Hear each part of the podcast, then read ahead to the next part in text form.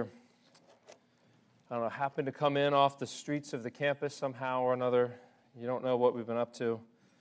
Um, that was a joke. I don't think many people walk through the streets, the streets of our campus here. But uh, if you're new with us, uh, we are in a series in Matthew, um, and we're coming toward the end of Matthew uh, in these final moments of Jesus' life, very familiar moments. Um, and so uh, the, the scripture, we're in chapter 26. Um, and you have in your outline there, we're going to just take a couple snapshots. Uh, these, these are familiar, as I say. Jesus is, is going to be put on trial. He's going to be betrayed, arrested, put on trial, um, and sentenced to death. So, um, so let, let, me, let me read the scripture for us. This is uh, starting in, in Matthew 26, verse 47. If you have a Bible with you, it's, it'd be good if you have it open to these two chapters too. There's just just a lot going on, a lot to see. Um, so, uh, verse 27. While he was still speaking, that's uh, Jesus, Jesus is still speaking, Judas, one of the twelve, arrived. With him was a large crowd armed with swords and clubs, sent from the chief priests and the elders of the people. Now the betrayer had arranged a signal with them The one I kiss is the man, arrest him. Going at once to Jesus, Judas said, Greetings, Rabbi, and kissed him. Jesus replied, Do what you came for, friend. Then the, man, the men stepped forward, seized Jesus, and arrested him. With that, one of Jesus' companions reached for his sword, drew it out, and struck the servant of the high priest, cutting off his ear. Put your sword back in its place, Jesus said to him, for all who draw the sword will die by the sword. Do you think I cannot call on my Father, and he will at once put at my disposal more than 12 legions of angels? But how then would the scriptures be fulfilled that say it must happen in this way? In that hour, Jesus said to the crowd, Am I leading a rebellion that you have come out with swords and clubs to capture me? Every day I sat in the temple courts teaching, and you did not arrest me. But this has all taken place that the writings of the prophets might be fulfilled. Then all the disciples deserted him and fled. And then um, jumping to verse, verse 69. now Peter was sitting out in the courtyard, and a servant girl came to him. You also were with Jesus of Galilee, she said. But he denied it before them all. I, I don't know what you're talking about, he said. Then he went out to the gateway, where another servant girl saw him, and said to the people there, This fellow was with Jesus of Nazareth. He denied it again with an oath I don't know the man. After a little while, while those uh, standing there went up to Peter and said, Surely you are one of them. Your accent gives you away. Then he began to call down curses, and he swore to them, I don't know the man. Immediately a rooster crowed. Then Peter remembered the word Jesus had spoken Before the rooster crows, you will disown me three times. And he went outside and wept bitterly. This is the word of the Lord. Um, the, uh, there's sort of an ongoing threat that you should be aware of as you read the Gospels, particularly Matthew. Um, it's the threat of how being a religious person can drive you away from Jesus. Um, and and we see that again and again and again. And so if you're here this morning, um, I, I, I, hate to break this to you, but you're somewhat of a religious person in some form or another. Um, and, and, and that's a good thing. I'm glad that you're here. It's a good thing to gather together with God's people. But there's a, there's a, there's a threat that, um, as we read the Gospels, we should be aware of. Um, being religious, being a part of a faith community, um, can, in some ways, drive you to betray and disown Jesus. Uh, that gap can form. Um, it doesn't have to. I'm not saying it, it, absolutely will, but it's, it's something to be, we should be aware of as we read the Gospels. Uh, and so, so the, uh, what, what I think we can, we can think about then as we look at this passage is, is how does that gap happen? Um, and how does Jesus uh, bring us back? How does he help us to, to not turn our backs on him, um, to not stray from him? or to not perceive that he has turned his back on us or strayed from us. Uh, So, um, so Jesus in this scene, he's, he's with his disciples, um, and he's approached by this crowd of people. It's described in the various gospel accounts in various ways. Um, what we know is that the crowd would have been made up of a collection of different people. There's a temple guard there, um, uh, so sort of a, a, security team there from the temple. Um, and, and as Mark mentioned last week, there would have been a detachment of Roman soldiers there. The Passover festival would have brought a lot of people to Jerusalem, um, and Rome was understandably, um, or not understandably, they, they were nervous about, about what might take place um, in the city when you gather lots of people together. Uh, just like if you go down to the Made, Made in America concert, which I know is now canceled, but there's something about the gathering a lot of people that, that, that the organizers say, hey, we should probably have some security around. People are kind of of a nature where you put a lot of them together, and sometimes bad stuff happens. Um, so, so there's, this, there's a heightened security around, uh, around the, the, city, and, and um, the, the, the, the people have have stirred up enough of Pilate's concern to send a Roman detachment of soldiers to Jesus. Uh, and they come upon Jesus in this garden. And, and the description is they come with swords and clubs. Uh, and it's, it's quite a scene. You know, I, I, if you're like me, you're, you're, you're imagining sort of pitchforks and torches as well. You know, it's sort of that, that rabble of people coming to, to, uh, to storm the gates of a city. Um, it's something like that. It seems like a little bit of a mob coming to take on Jesus. And it's quite a contrast because think about what this group of armed people are coming upon. They're, they're stumbling upon, or they're coming upon Jesus in the garden. Um, and what has just happened with Jesus? He's just been anointed for death by, by a generous act that we saw last week. A woman has poured um, a perfume on him to anoint him for death. Uh, so you can imagine perhaps Jesus is a bit fragrant in, from that. Um, he, he is, Jesus is also just part of what's going on in his group. So, armed group ready to arrest Jesus over here. Part of what's happening over here in Jesus' group is he's just notified everybody that two of them will totally turn their back on him. So things aren't going so well in Jesus' group. Um, he, he's just come out of sweating blood in prayer because he's so distraught over what he will face next. Um, and during that time, if you remember, the disciples could not stay awake. Uh, they couldn't hang out with Jesus, they couldn't keep their eyes open. Uh, Judas arrives armed to the teeth um, with, with, a, with a secret code, right? A sign prepared, ready to arrest. And Jesus' band is sort of in a bit of disarray. Uh, this does not appear to be the group that's going to bring good news and save the world. Uh, it, it might be, you know, it might be a little bit like if we all, after the service, went outside um, and the Philadelphia Eagles football team was there, and we're like, all right, we're going to do this. We're going to take them on. Um, we're going to win. Uh, it, it, would, it would not, I love you all. It would not go well, right? It would be a bad scene.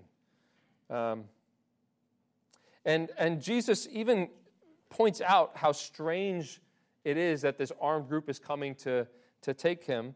Uh, in verse 55, he, he says, am I, re- am I leading a rebellion that you've come out with swords and clubs to capture me? Um, it's, it's a strange way to come upon Jesus who, who has not at any point, uh, if you're paying attention, if you're understanding him, uh, been, been acting like he's going to lead a violent rebellion or that you're going to need swords and clubs to arrest him. And strangeness is kind of the mark of this whole passage. Uh, the, the, this occurrence in the garden is a bit strange because of that. Um, uh, the, the preceding encounter, the, the following encounter with the Sanhedrin is strange, right? They, they sort of are set on raising up these false charges against Jesus. They can't really get any of them to stick. Um, they, they kind of make up some words that Jesus said and said, see there, he said it. And, and it, it's a strange trial. It's, it's not even clear during the trial exactly what they're angry at Jesus for. Um, the, his encounter with Pilate later on in the next chapter is, is, is also very strange. They sort of are doing this like little uh, dancing around what is truth. They're having this sort of philosophical discussion. Um, Pilate really doesn't understand why Jesus is there. You know, at one point he says, I, I can't find anything that this guy's done wrong. Uh, it's all kind of a strange scene. Uh, everyone seems to be intent upon abandoning Jesus or, or executing him. Uh, it's thought to be dangerous to be associated with him. And, and there's a thought that allowing him to continue on is, is unacceptable. But, but no one can really, the, the account really doesn't tell us why. Have you noticed that? No one can just come out and say, here's why we need to stop this guy. Um, what's, what's, what's going on? What, why, why is this? It, it, it, just struck me as I read it over and over again this week how, how, how, um, how unclear it is why this is happening at this time and place. Matthew doesn't go into great detail for us. What's going on? Um, well, uh, I, I, just pull back for a moment. Uh, there's, um, there's sort of a, a, human problem going on. Um, it's a problem that we all, we all face uh, today. Uh, and, and I'd like to borrow some of uh, C.S. Lewis's imagery to help us. Uh, I've been reading uh, through his Mere Christianity lately, and, and he, he identifies something that is wrong with the human machine. and it's a picture that has to do with, with a fleet of ships. So maybe, maybe this is familiar to you. Um, what Lewis says in, in, the book is that, um, what, one, is that what's wrong with the human machine? Here's how he describes it. One problem is when humans uh, drift apart from each other or else collide with one another and then they do damage to one another by like cheating or bullying each other right? This is sort of familiar. This is your, your generic like hey um, we ran into each other. A friend was mean to me. I was mean to my sibling. Um, somebody cheated you at work told a lie about you right? We, one, one problem we have is we just run into each other or we drift apart from each other. Um, the other way that we can go wrong the human machine goes wrong the human person goes wrong is something goes wrong inside of us. Uh, it's when, when our different parts of us drift apart or interfere with each other. Um, so you, you know something about this a little bit. Um, if, if you're experiencing any sort of physical internal problems, right, physical health, um, maybe you're emotionally, you find yourself divided and a wreck inside of yourself. Uh, this week I have I've been, hey, you can pray for me. I'm, I'm like suffering from insomnia for the first time. So uh, my body is, is colliding with itself. I can't sleep and I'm an emotional wreck. So you know, don't, don't push me too far because I'm going to fall to pieces, you know. Uh, this is another problem we have as people, right? We, it's not about other people. It's totally, I'm a collision within myself right now. Um, so, so C.S. Lewis goes on to say to think of humanity as a fleet of ships sailing in formation. Um, what makes the voyage successful is if the ships do not collide um, or get in each other's way. And secondly, if each ship is seaworthy and has their engines in good order. Right? You following with me? That's how humanity goes well. No collision, um, and, and everything is going right on the inside. And, and the, what he goes on to say is, of course, that um, you, you cannot have either of these two things without the other. So the way you keep ships from having a collision is, is, um, is by having a good working engine right inside. And likewise, if ships are colliding, uh, the good working engine won't last very long. You guys tracking with me? Okay. So, um, so if maybe, maybe ships aren't your thing, if you're a musician, he, he also talks about the same thing with, with, a, with a band, right? Humanity is a band playing a tune. Um, each individual instrument must be in tune, but also each must come in at the right moment so as not to, to combine with all the others, right? Or to collide with all the others. But all that seems fairly obvious. Um, but th- there's one other thing that I think gives us insight to this passage that, um, that Lewis lays out. He says, we, we often forget to identify the most important piece of information about the fleet of ships or about the, the band playing together. Uh, we, we have not asked, he goes on to say, what we've not asked is where is the fleet trying to get to? It's a critical piece of information. Uh, what, what music is the band actually trying to play? Uh, you could have instruments in the right tune, they might all come in at the right moment, but he says the performance would not be a success if they were supposed to be playing dance music and they're actually just playing dead marches. Uh, likewise, it, the fleet sailing on a voyage, it would be a failure if they were meant to reach New York, but they actually arrived in Calcutta. That, that's, that, that's actually what's going on in this passage. Uh, that, that's the collision of the violence and betrayal that's happening Uh, it doesn't actually occur because um, Jesus is nicer than other people and people aren't as nice as Jesus. Uh, it's not like so much a bad guys against good guys kind of a thing. Um, it's not because Judas or the Sanhedrin or Pilate don't have any morals at all, right? They're not just like completely amoral, um, and so they collide with Jesus, who is moral. Uh, the point of conflict, actually, um, of course, some of that is true, right? I'm not saying, right? But, but, but the, the, the, the driving force of this collision of Jesus with all these people um, is, is about where Jesus is headed. The direction, the destination that Jesus is headed toward is that conflict with everyone around him. Uh, the, the kingdom that Jesus is bringing in is, utter, is incomprehensible to Judas, um, even to Peter at this point, to the, certainly the Sanhedrin and Pilate. Uh, and, and even though they don't really understand where Jesus is going, they have enough sense to know that, that accepting Jesus will cause some sort of collision. Right? So think about it. Um, Judas accepting Jesus. If Judas accepts Jesus, it's going to mean that Judas has to totally transform the way he thinks about money and about life. Um, if the Sanhedrin accept Jesus, it means they're going to have to accept a total sacrifice, probably, of their spiritual authority. There's a collision there. They're also going to have to give up their, their temple side hustle, right, where they're making money on the side in the temple.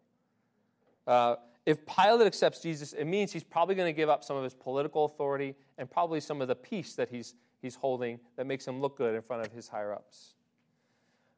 Uh, uh, Peter, most clearly, if Peter accepts Jesus, if Peter wants to roll with Jesus' direction, it will likely mean his certain death his physical death in that moment, right? That's why he denies him.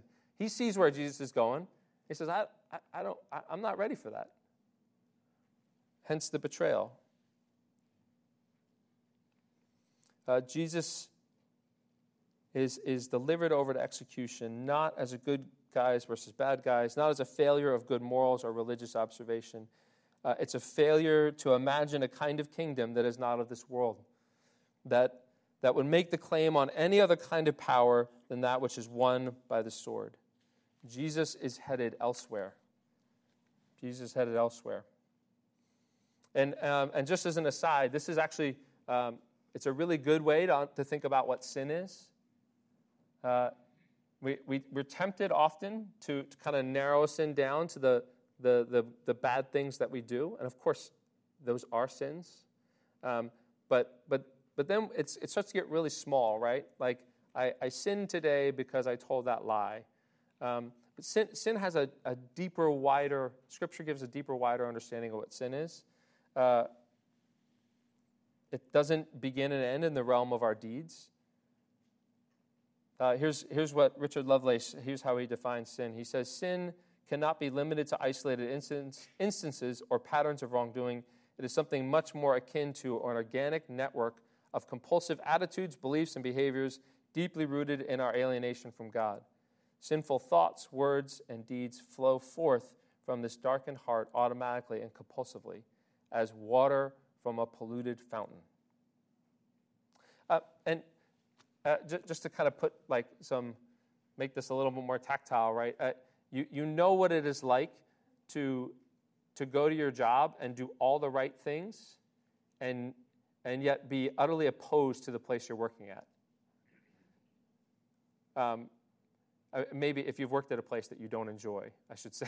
maybe you've had the pleasure of never having that experience. I hope that's true. Um, certainly, I know. I'll confess. I know what it's like to be a husband and to um, and to to do all the right things and not visibly sin against my wife, and yet be at odds with her throughout a day right? The, the, the, direction of my heart, the desires of my heart were actually running opposed, even though I sort of checked all the boxes. Uh, that there's a deeper well, right, a deeper direction of our hearts and our facing um, that sin is, is concerned with.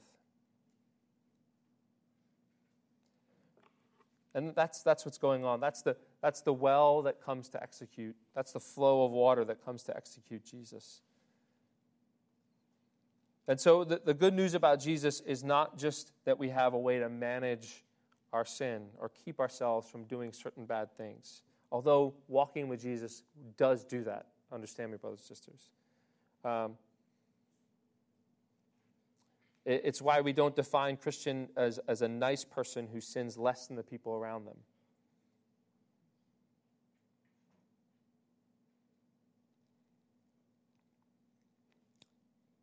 There's, there's a deeper facing. Where are we headed? That is at the heart of sin. What kingdom are we, are we facing and heading toward?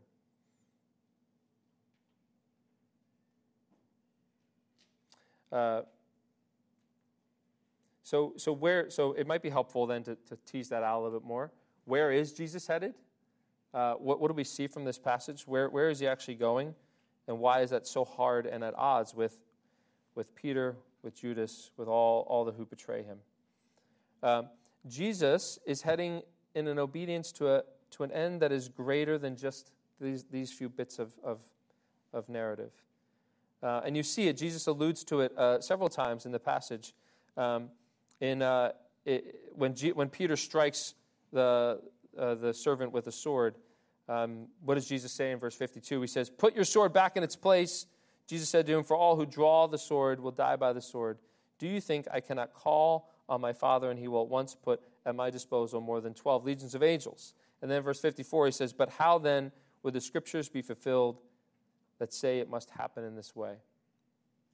Um, and then again later on, when the Sanhedrin are trying to charge him with, um, with false crimes.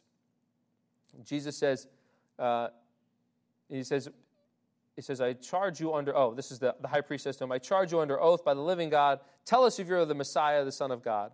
And verse 64, you have said so, Jesus replied. But I say to all of you, Jesus is, I, I mean, there would be just several times you were hanging around Jesus, be like, what? Like, he just says stuff because he's, he's just operating, he's heading toward a different location, right? Listen to what he says in reply. But I say to you, from now on, you will see the Son of Man. This is an allusion to Daniel 7, a, a vision of a, of, a, of a figure that comes to, to chase away all that is evil and dark in the world. From now on, you will see the Son of Man, he's referring to himself, sitting at the right hand of the Mighty One and coming on the clouds of heaven. He, he says, the scriptures must be fulfilled. He says, there's a greater end that's coming. These are the things that Jesus is facing toward. This is the destination he's heading. Jesus gives himself up. He's silent before his accusers to the end, to an end that moved him to sweat blood at the thought of it. It is a direction that all of Scripture has been anticipating. A facing that cuts against every other human intention. He, Jesus is heading toward an obedience to death, a death that gives life. Um, it's a death that, that we need. There's, uh, there's a lot that we can do um, without yielding to God. That's kind of what the story of Babel is, uh, the Tower of Babel is about. The, humanity can construct and do many wonderful things without yielding our hearts to God. Uh, we can work harmoniously together to construct things, but, but the one thing that we cannot do by ourselves is we cannot turn from being people who are set upon serving and worshiping ourselves to serving and worshiping God. We, we, we can't by ourselves change our bearings.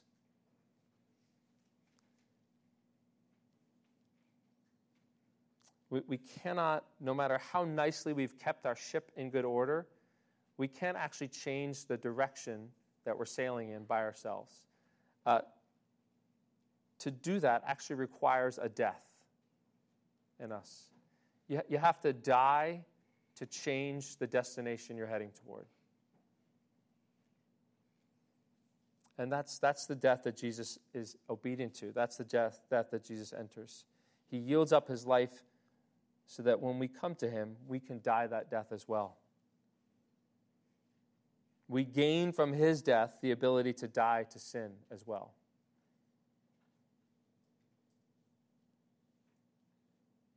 So you can see on one hand why Jesus is so threatening. Uh, he, he set his face. on the one hand, everyone else is sailing. If we would go back to the boats, boats are setting to where do you want to go? Where's your dream vacation spot? My boat is set to Maui. I want to build a beautiful, per- perfect paradise in my life, right? Um, I want to go. I want to go to Maine, right? That's the kind of life I want to head toward. A place, you know, it's beautiful, it's restful. What, what is, what's the direction that your life is set toward? What is all you're doing and working and parenting and loving and getting up in the morning? Where, where what is the city at which your ship is set toward? And whatever answer to your question is, I'm sure it's better than Jesus' answer on its face because Jesus says, My destination is death. Why, why don't you follow me there? And you can see why everyone's like, No, thanks, I'm good. Now, now we begin to see why people flee from him. But the, but the only way the only way you're going to be able to change the direction that you're heading in, brothers and sisters, the one that, that truly is a death, is by entering into the death of Jesus, by following him as he's obedient to death. And so, so what, where does that, where's that hope for us then today as, as I close? Um, what does it look like for us to, to follow Jesus and go where he's going? Well, um, uh, just, just, let's just consider Peter quickly. Um, I kind of love Peter because uh, there, it's hard to imagine what somebody could do to more disqualify themselves from, from being a part of the church. Uh, he's, he's, he's a beautiful picture of failure um, in every sense of the word. But but the surprising grace for us, if, if we believe that that's what Jesus is bringing us in his death, the surprising grace for us in the story of Peter um, is that it's actually not, we're not supposed to read it as Christians and learn a lesson from Peter. Like, hey, here's how you don't mess up, right? Um, be better than Peter. Don't do what Peter did. You know, the scripture's not like wagging its finger at you saying that. Uh, if, if you just read like a sliver of the passage, you might get that. But, but Peter's story um, actually reminds us that that remember, Jesus knew all along that that's exactly what Peter was going to do. From beginning to end, he told him exactly what was going to happen. And, and in the, the, Luke's account, you know that strange part in Luke where when Peter denies Jesus, it says that Jesus looked at Peter? Like he looked at him right in the face when he did it?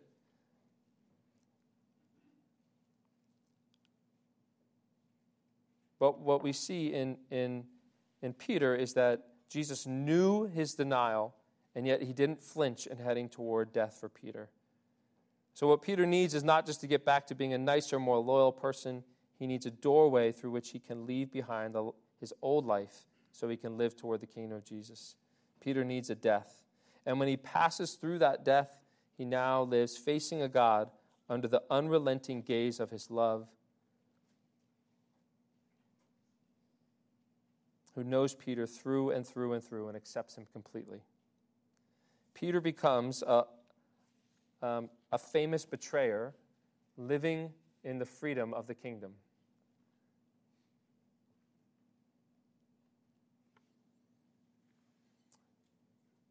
Peter has a, has a new orientation, a new direction, a new destination.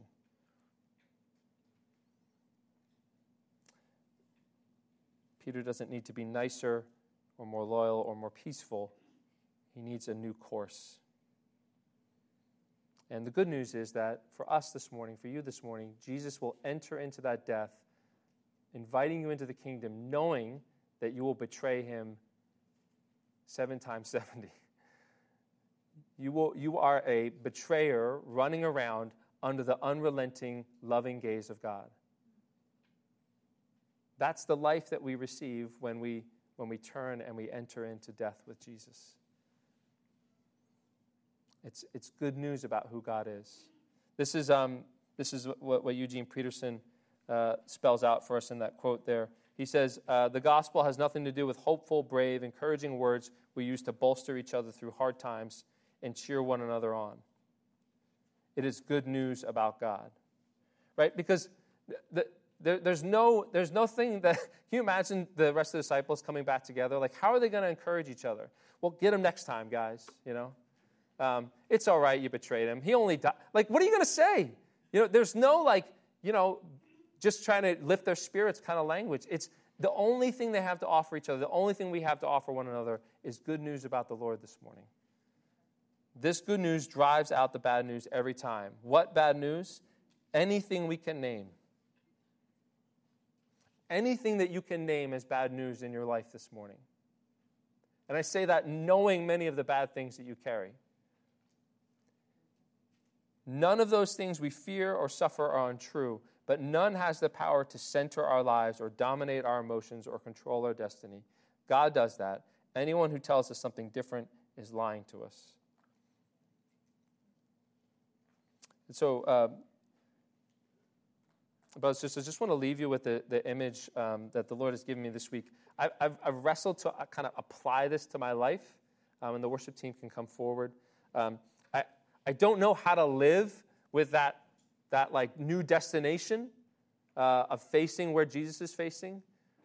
Uh, I'll just tell you two things quickly that, that have helped me. Looking and knowing that I'm heading toward Jesus' death and the life that he'll give has just made me more patient. I've, I've, I've been able to stand and listen to people longer, which might feel like a strange application of it, but somehow knowing that, that I'm heading towards something grander or more beautiful, um, both now and in the future, has just helped me listen to people better. Uh, so I don't know. Maybe check your, what's going on in your heart when you're listening to somebody. Uh, the other thing, that, the other image that the Lord has given me is just, is just a, a turning of my shoulders. It's that question of like, where am I facing? What, what destination am I heading toward? Am I heading toward the same destination that Jesus is going in this passage? Am I heading toward death with him and then life again? So just consider that in prayer this morning um, and this week.